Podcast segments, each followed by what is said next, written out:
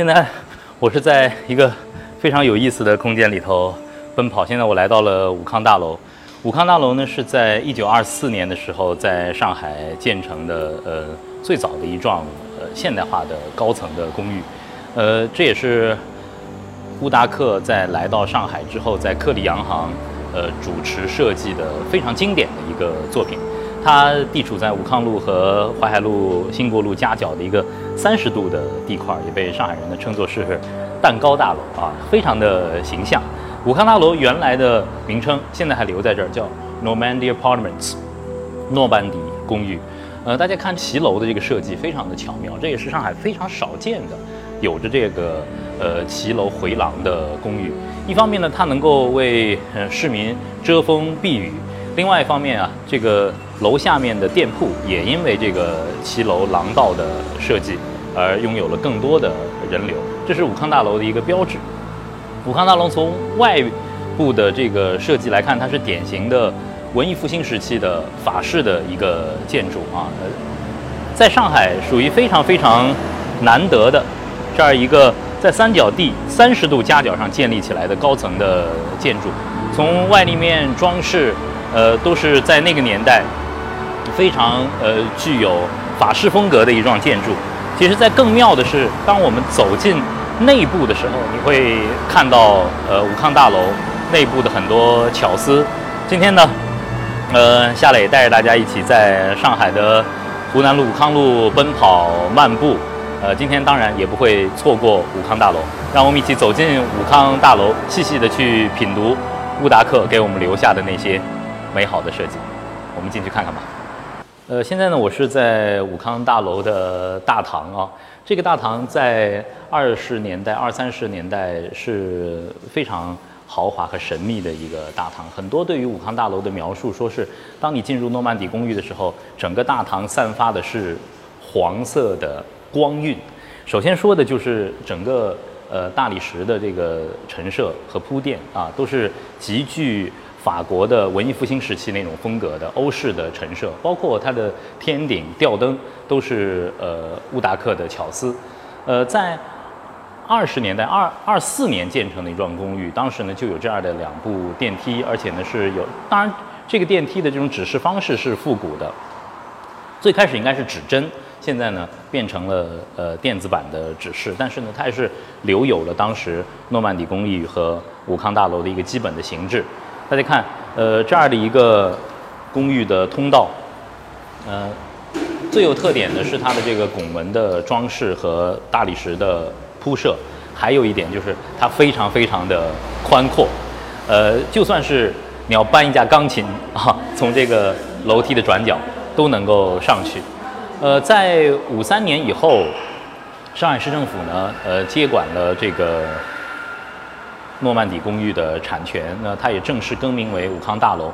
在五十年代之后，有很多的文化名人，包括呃孙道临啊、王文娟呀、秦怡女士啊，呃，都在武康大楼有过居住。那么今天呢，武康大楼依然是呃一幢居民在此生活的公寓啊。大家看到这里有很多的这个信箱啊，保留着呃现代的一种生活和节奏。那来到这个武康大厦里头，很多的历史，很多的市民的生活，现在都在武康大厦当中继续的延续。虽然说那种泛着黄色光晕的那种给人带来的豪华的震撼，在今天渐渐的它变得更加的温润和淡去了。但是武康大楼今天仍然鲜活的矗立在这里，它见证了上海的变迁，也是上海的一张文化的名片。待会儿呢，我们就走进武康大楼，看看。生活中的武康大楼、诺曼底公寓是什么样子？现在呢，武康大楼就是这样的一个状态，很多的居民还在这里生活。当然，一幢历史建筑的保护啊，它必须要跟呃我们的生活是同步的。虽然呃，像这些晾着的衣服啊，在一些朋友看来啊，它会是这个。有点凌乱，但是在我看来，这就是生活，这就是生活本身。呃，武康大楼它在不断的在变迁，当然在保护的过程当中，也有很多对于居民生活的提升的问题，也应该在保护的过程当中同步的完成。我们去看一看，其实，在很多的室外空间啊，留有了武康大楼原来设计的一些妙处。呃，在整个二楼回廊的尽头，我们可以看到当时武康大楼的一个空中花园，非常非常的棒。我们一起去看一看。下面就后来就感觉到漏，漏了以后就把这种草皮哦。后来我听两个老的说了，来了几辆大卡车把草草皮铲掉全部弄掉然后就不。现在你看到这个是最傻气的了，这个是柏油，本来是水泥的，后来嘛漏了，漏了嘛就铺一层，嗯漏了嘛就铺一层，就这样子的。嗯，新楼是谁造的？那你知道的了。乌达克呀，这是新楼。哦，新楼，新楼，那这个是那个呃主楼了，啊这个是新楼了，新楼是哦，这一幢是吧？新楼是孔祥熙的二女儿，哦，孔孔二小姐，哎，孔？二孔二小姐造的。哦她其实就是以前就是我们楼下那个我们现在住的地方，以前就是她的一个俱乐部，就是跳舞啊什么的。哦，现在其实这个屋顶其实很难待住了，就是因为太热了。以前是草地哎，如草有草地的话会好很多。好啊，而且是他们说进来就特别的漂亮。嗯，那这个以前就是一个游泳池。游泳池，你看那边的都还留着一些那个痕迹呢那这上啊。面还可以呃脚放在里面洗洗干净啊。啊对对对呃这这个还算好，还还没敲掉。啊，这是马赛克的，马哎，赛马赛克的呀。马赛克。您在这个武康大楼住多长时间了？我我住的时间不长，哦，我住了十十十多年。十多年。哎，十多年，住了住了长的，呃，有几个老的。哦，这个呃您说的这幢新楼就是它这幢新楼呢，是是后面后面在对，建这。幢楼里面都是文艺界的人住的多。嗯嗯现在还住着就是那个王勇，嗯。啊，王勇。电电视台的王勇，还有那个王文娟，现在她离开了，嗯现在她去了去了女儿家了。哦，哎，原来就孙孙道林老师孙道林老师对，就住住在住在这边住在这边。哎，对的。您来的时候，其实这个地方已经没我没有看到草地了啊，哎，我已经没看到了，没看到好多人都没看到呀，没看到草地。哎，好多人都没看到，就是无无呃，就解放以后刚住进来的人，嗯嗯。那些老人现在看到了现在下面的这个车库的问题解决了吗？没有呀，还住着人。还住着人。还住着人当时就是在有一次就世博会的时候，不是到我们这里来都来整修嘛，嗯那时候我们就提出，是不是把楼下的干脆政府出出来呀，对不啦？把这地方解决了。其实现在你说那个武康路的开发，嗯其实它是又是跟国外的不一样的，嗯它先开发，然后再想到没地方停车。这里在开发之前，这种问题都应该先解决。应该想好停车的问哎这是零八年的时候，你政府来，钱还没这么贵嘞。你 现在去动它是动不动了。谢谢谢谢，好，太热了，您您赶赶紧休息，赶紧休息好的好的啊。这个地方平时可能很少有朋友会涉足，这是呃武康大楼新楼的二楼的一个屋顶的平台。呃，在呃刚才这位女士啊，一位在武康大楼里生活的十年的住户为我介绍，多年之前这里曾经是武康大楼的一个屋顶的花园，这里种满了青青的绿草，这里还会有一个小小的戏水池。呃，现在我们还可以从保留的基本的形制看到这个戏水池原来可能会有的一些情况。呃，上面可能是一个戏水台，下面这里的水会深一些。那么在夏天，呃，武康大楼里的住户可以在这里休闲，可以在这里呃停留和休憩。我看到了在二十年代、三十年代的时候，都是一些侨民、一些呃中层的管理人员、一些金领们在这里居住的一个重要的场所。呃，克里洋行的乌达克，呃，作为它的主旨的设计。嗯，随着时代的变迁，这里的住户也在变换，甚至刚才那位女士也说，在二楼的下面的车库还有很多的这个杂居的情况。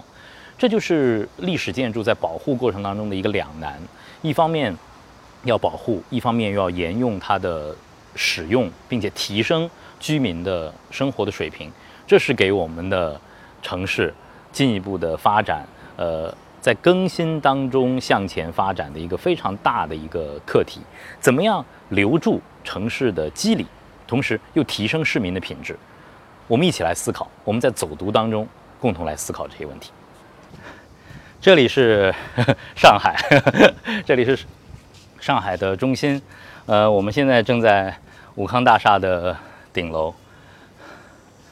呃，宋庆龄故居，呃，整个宛平路、徐家汇绿地，那里是港汇广场的双塔的塔楼，再往那边看就是静安寺了。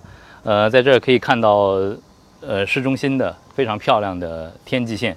这样的一个顶楼啊，现在开阔无人，呃，站在这儿也让人觉得特别的感慨啊。我们好像是站在了一个历史的节点上，新的上海和上海生长的年轮无缝的链接在了一起。呃，在上海行走就是有这样的一种妙处，上海是。值得我们慢慢的去用心体会的很多的建筑啊，也是值得去阅读的。在上海的风貌区，呃，最典型的特征和我最喜欢它的地方，就是绿树掩映下的红色的房顶。呃，很多很多的建筑和别墅都有着它的故事和尘封的往事。我们在武康路呃行走，呃，我们在湖南路奔跑。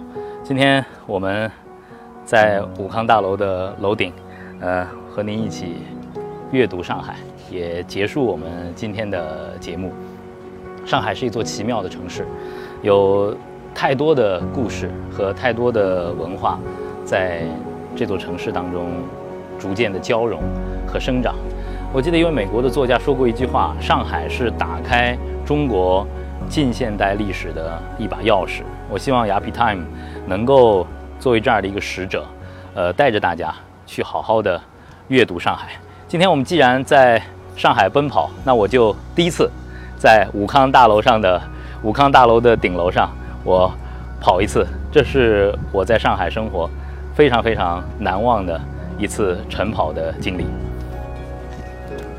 哦，这是一个非常难忘的晨跑的一天。最后我们在武康大楼的。楼顶和您道别，这里是上海，我是夏磊，欢迎跟随 Yappy Time 一起走读上海。身后是现代的上海，这里是武康大楼。一九二四年，它矗立在这里，它就是诺曼底公寓。